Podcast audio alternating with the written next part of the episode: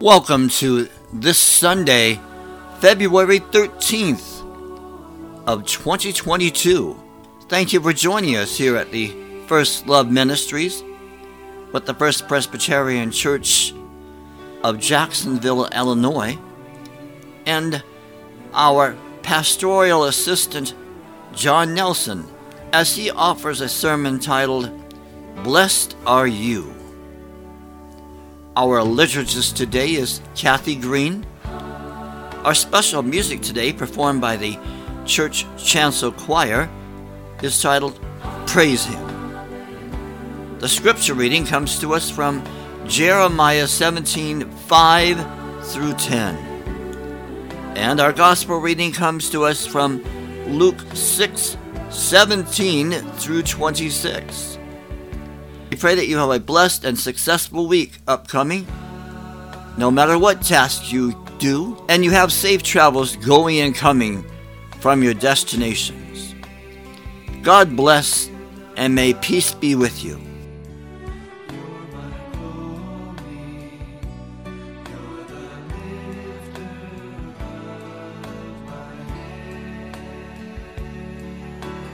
The scripture reading is from Jeremiah 17, 5 to 10. Let us listen to the word of God. Thus says the Lord Cursed are those who trust in mere mortals and make mere flesh their strength, whose hearts turn away from the Lord.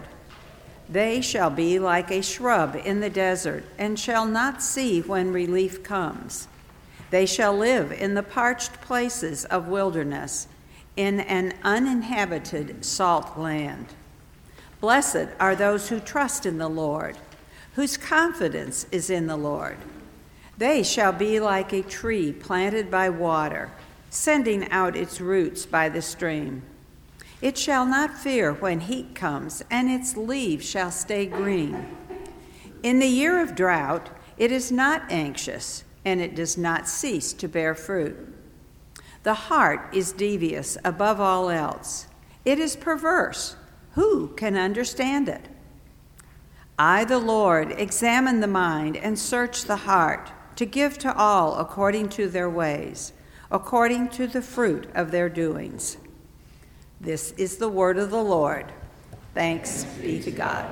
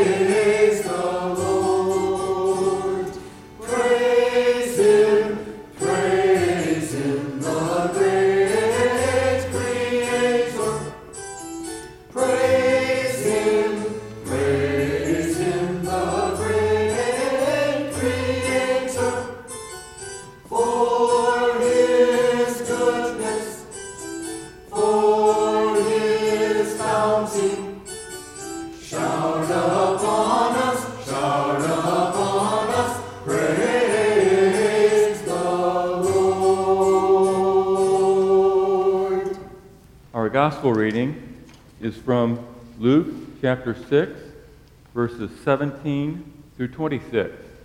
Let us listen to the Word of God. Jesus came down with them and stood on a level place with a great crowd of his disciples and a multitude of people from all Judea, Jerusalem, and the coast of Tyre and Sidon.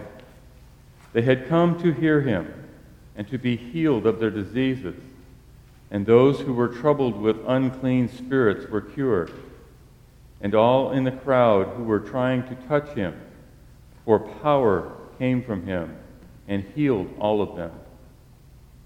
And he looked up at his disciples and said, Blessed are you who are poor, for yours is the kingdom of God. Blessed are you who are hungry now, for you will be filled. Blessed are you who weep now, for you will laugh. Blessed are you when people hate you and when they exclude you, revile you, and defame you on account of the Son of Man. Rejoice in that day and leap for joy, for surely your reward is great in heaven. For that is what they, their ancestors did to the prophets. But woe to you who are rich, for you have received your consolation. Woe to you who are full now, for you will be hungry. Woe to you who are laughing now, for you will mourn and weep. Woe to you when all speak well of you, for that is what their ancestors did to the false prophets.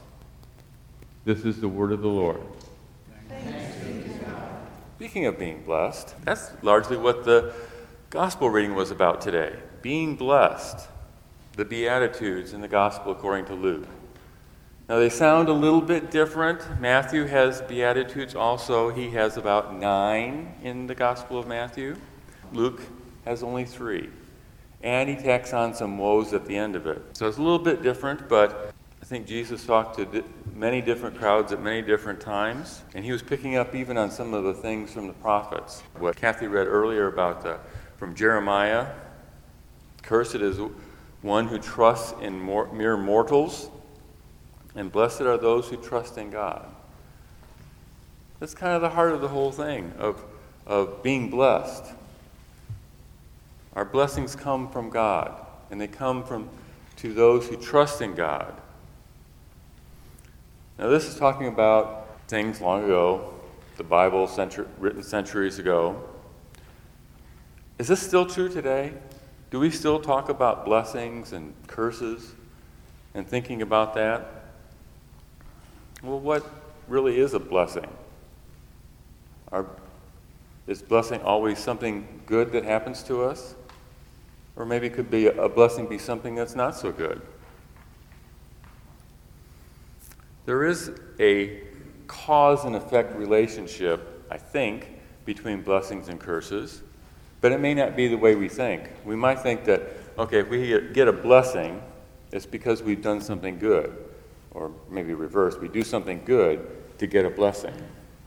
And if we do something bad, then we expect to get a curse. It kind of works that way.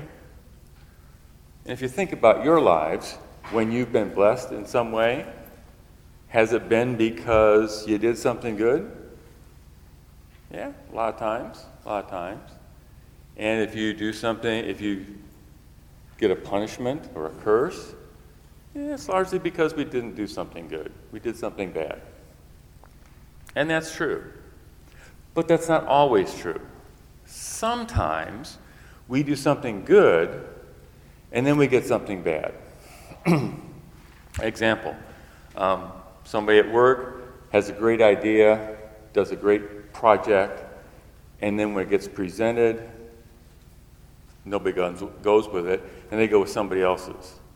You did all that hard work, had this great idea, did, did all this good work, but then you don't get blessed for it.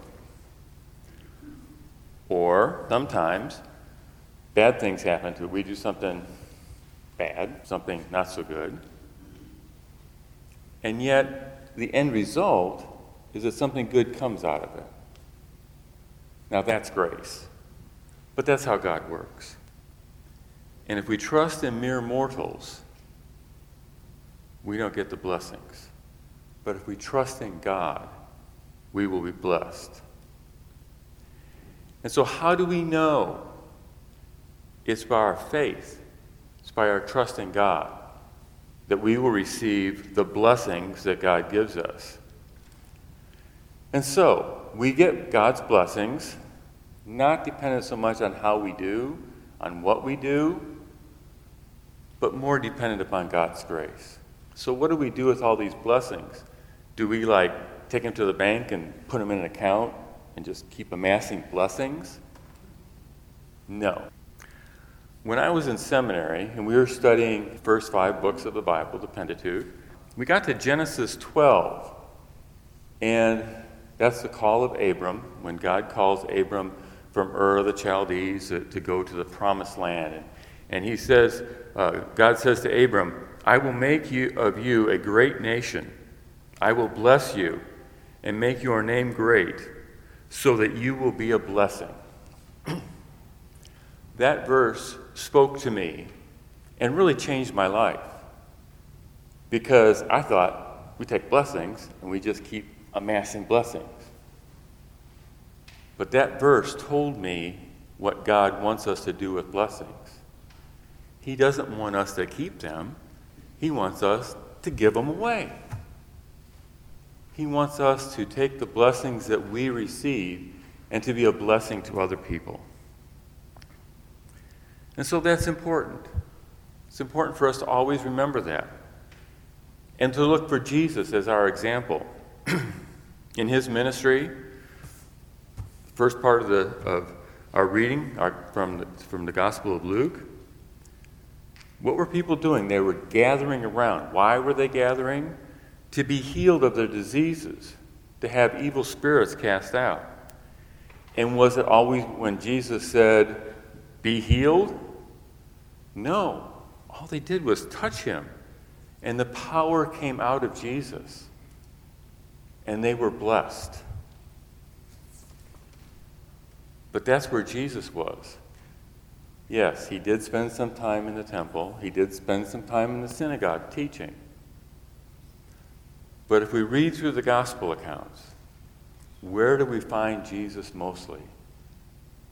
We find Jesus mostly with the people and not the rich and the powerful, but with the outcast and the poor, the people in need. That's where Jesus spent his time with those people so that he could bless them. And so it is with us. We have been richly blessed in many, many ways. But God doesn't want us to keep those blessings to ourselves. God wants us to give those blessings out to other people. And we do. We do a great job of, do, of giving out our blessings through our missions, through the deacons, through the actions of individual members in um, doorbell dinners and other things like that. Silently, quietly.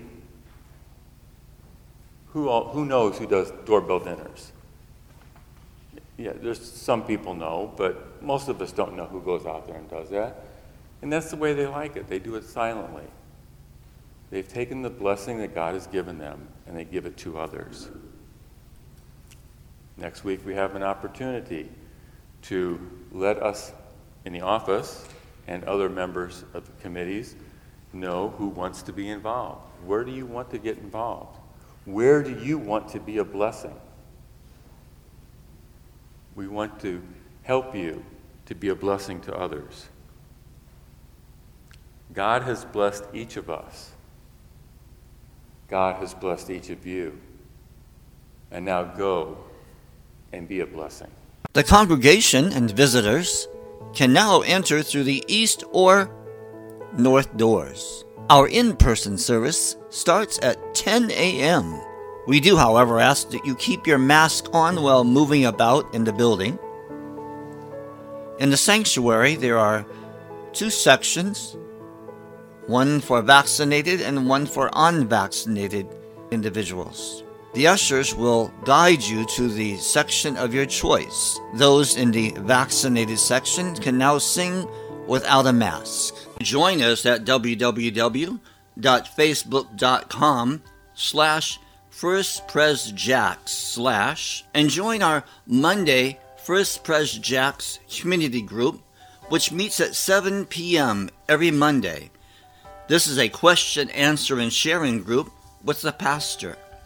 This is a private room, and you will be asked a few questions before entering to make sure you are a human and not a robot. Presbyterians with a Purpose is another program available at the First Presbyterian Church of Jacksonville for individuals needing to contact someone during these challenging times of the pandemic. You can visit that link, just visit our homepage and find the link for Presbyterians with a Purpose. We also offer a Sunday live service starting at 9:55 a.m. You can visit www.firstpresjax.org slash donate and make your contribution there, or send contributions to First Presbyterian Church, 870 West College, Jacksonville, Illinois 62650. You also can contribute through your bank using Bill Pay. If an account number is needed, please use 870-870-870. Our phone number is 217-245-4189. Our email is office at firstpresjax.org. That's office at F I R S T P R E S J A X dot O R G.